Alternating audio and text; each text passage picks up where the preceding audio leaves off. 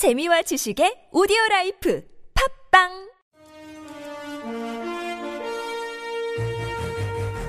여러분의 합리적 판단을 돕기 위해 오늘의 뉴스를 골랐습니다. 백병규의 뉴스 체크. 네, 시사평론가 백병규 씨 나오셨습니다. 어서 오세요. 안녕하십니까. 네, 자, 오늘 첫 소식은요.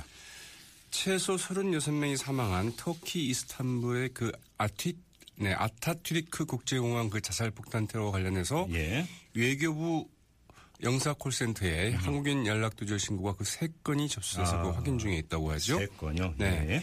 외교부 그 영사 콜센터에는 그 이번 테러 직후에 모두 그 다섯 건의 연락 두절 신고가 그 접수가 됐는데요.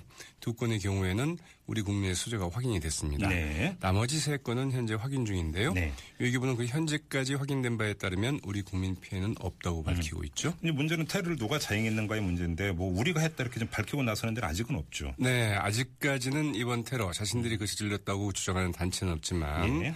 네, 비날리 그 이을드름 터키 총리 예. 현지 시각으로 그 29일 새벽 그 IS 즉 아. 이슬람 국가를 이제 그 배후로 지목하기도 했습니다. 예, 또 IS군요. 네, 이번 그 자살 폭탄 테러는 그 테러범 그 세 명이 경비가 상호만 국제공항에 그 아무런 제지 없이 들어가서 그 저지른 테러라는 점에서 네. 이 공항 보안에 큰 구멍이 뚫렸던 것 아닌가 음. 이런 지적들이 나오고 있죠. 알겠습니다. 자, 정치권으로 가보죠. 이 국민의당 리베이트 의혹이 불거져서 참 뒤숭숭한데 결국은 안철수, 천정배 두 공동대표 가 오늘 사퇴 선언을 했어요. 네, 국민의당 결국은 그 선장 둘을 이제 한꺼번에 잃은 셈 아니겠습니까? 예, 예.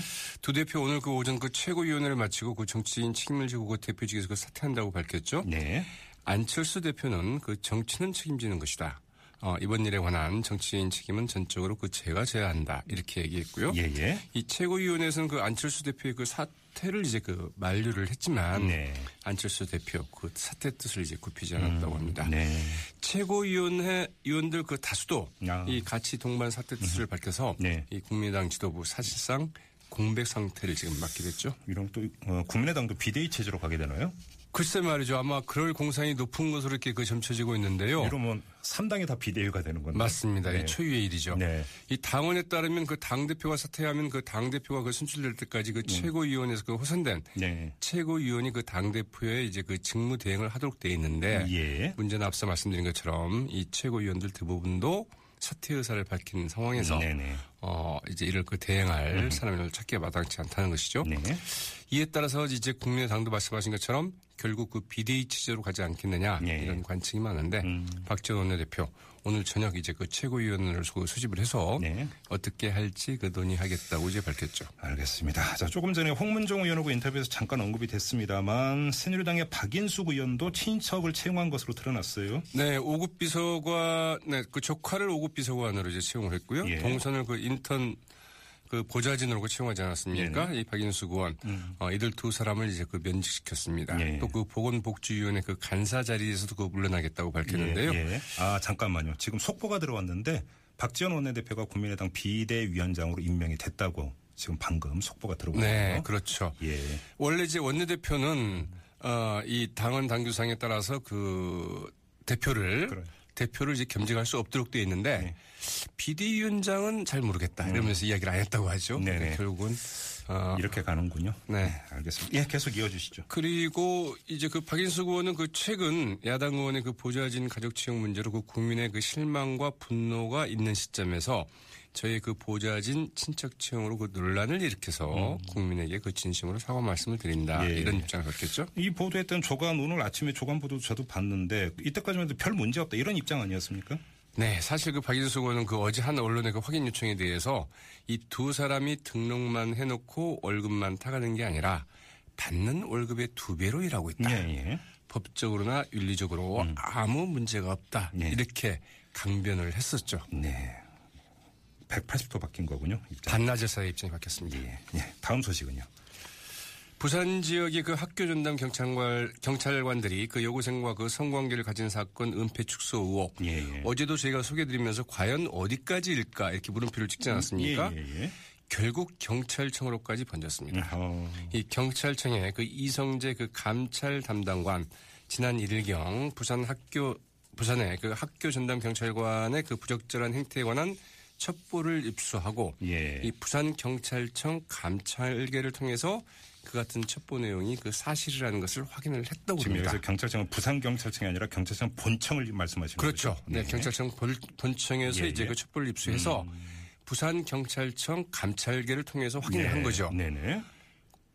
그러니까 이제 그 경찰청은 물론이고 음. 부산 경찰청 감찰계도 네. 이미 그때 이 같은 사실을 확인하고 있었다는 예, 것이죠. 예, 예. 그러나 이제 문제 그 정무 당시 그 경장이 이미 그 사직했다는 이유로 그냥 덮고 말았다고 합니다. 음, 네. 윗선 즉 감사관이나 이 경찰청장, 경찰차장에게도 보고하지 않았다고 하죠. 역시 또, 또 보고하지 않았다는 얘기가 또 나오네요.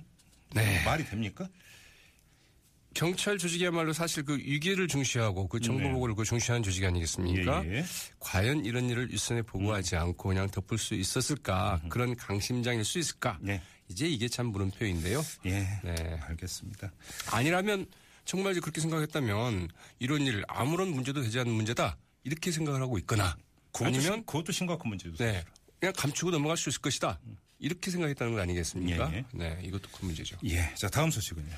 네, 그 1987년 6월 민주화 운동 때 그 당시 그 전두환 대통령이 그 군대 투입을 검토했다는 사실이 미 국무부 문건을 통해서 확인이 됐습니다. 음, 공식 확인이 됐고요. 네, 예. 국민일보가 그 확보해서 그 오늘 보도한 시거 차관보와 그 전두환 대통령의 회동 이런 그 미 국무부 문건 예. 최근에 이제 비밀에서 그 해제가 됐는데요. 네. 당시 그 전두환 대통령은 그 게스틴 시거 미 국무부 그 차관보를 만나서 군부 동원의 그 필요성을 역설했다고 하는데요. 네. 네, 두 사람의 회동은 그 6.29 선언이 있기 닷새 전인 1987년 6월 24일 있었다고 합니다. 네네. 전두환 전 대통령 무정부 상태가 벌어진다면 정부는 그 시민들을 보호하기 위해서 그 필수적인 무력, 예. 즉그 군을 동원해서 그, 그 개입해야만 할 것이다 이렇게 네. 얘기를 했고 예. 그 경우 미국 정부는 나라를 그 파괴하려는 그 폭도들 편에 서서는 안 될 것이라고 이제 이야기를 했던 거예요. 사실 이 이야기가 처음 나온 얘기는 아니지 않습니까? 맞습니다. 어, 여러 증언들이 있었고요. 예. 어, 대표적인 게 그 한겨레 그 2007년 6월 12일에 그 관련자 인터뷰를 통해서 그 당시 상황을 이제 그 보도한 바 있는데요. 예.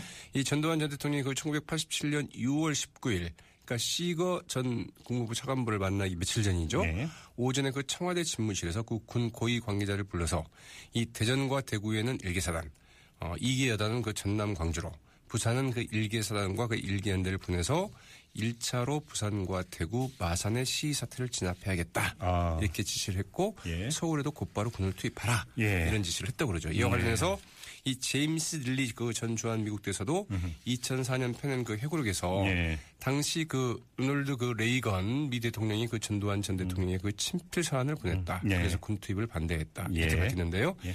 당시 릴리 주한 미 대사가 레이건 대통령의 그 친필 사안을 전한 것이 6월 19일 오후 2시쯤이었고요. 아하, 예. 그 2시간 30분 뒤에 군 출동 지시가 이제 보류가 됐다고 하는데요. 어떤 일이 있습니까? 만약 예. 이게 강행이 됐다고 한다면 그러게요. 어, 제2의 광주 사태가 이제 발생할 뻔했죠. 네, 알겠습니다. 자, 여기까지 듣죠. 고맙습니다. 네, 고맙습니다. 지금까지 시사평론가 백병규 씨와 함께했고요. 자, 6시 55분 27초 지나고 있는 지금 시각의 서울 시내 교통 상황 알아보겠습니다.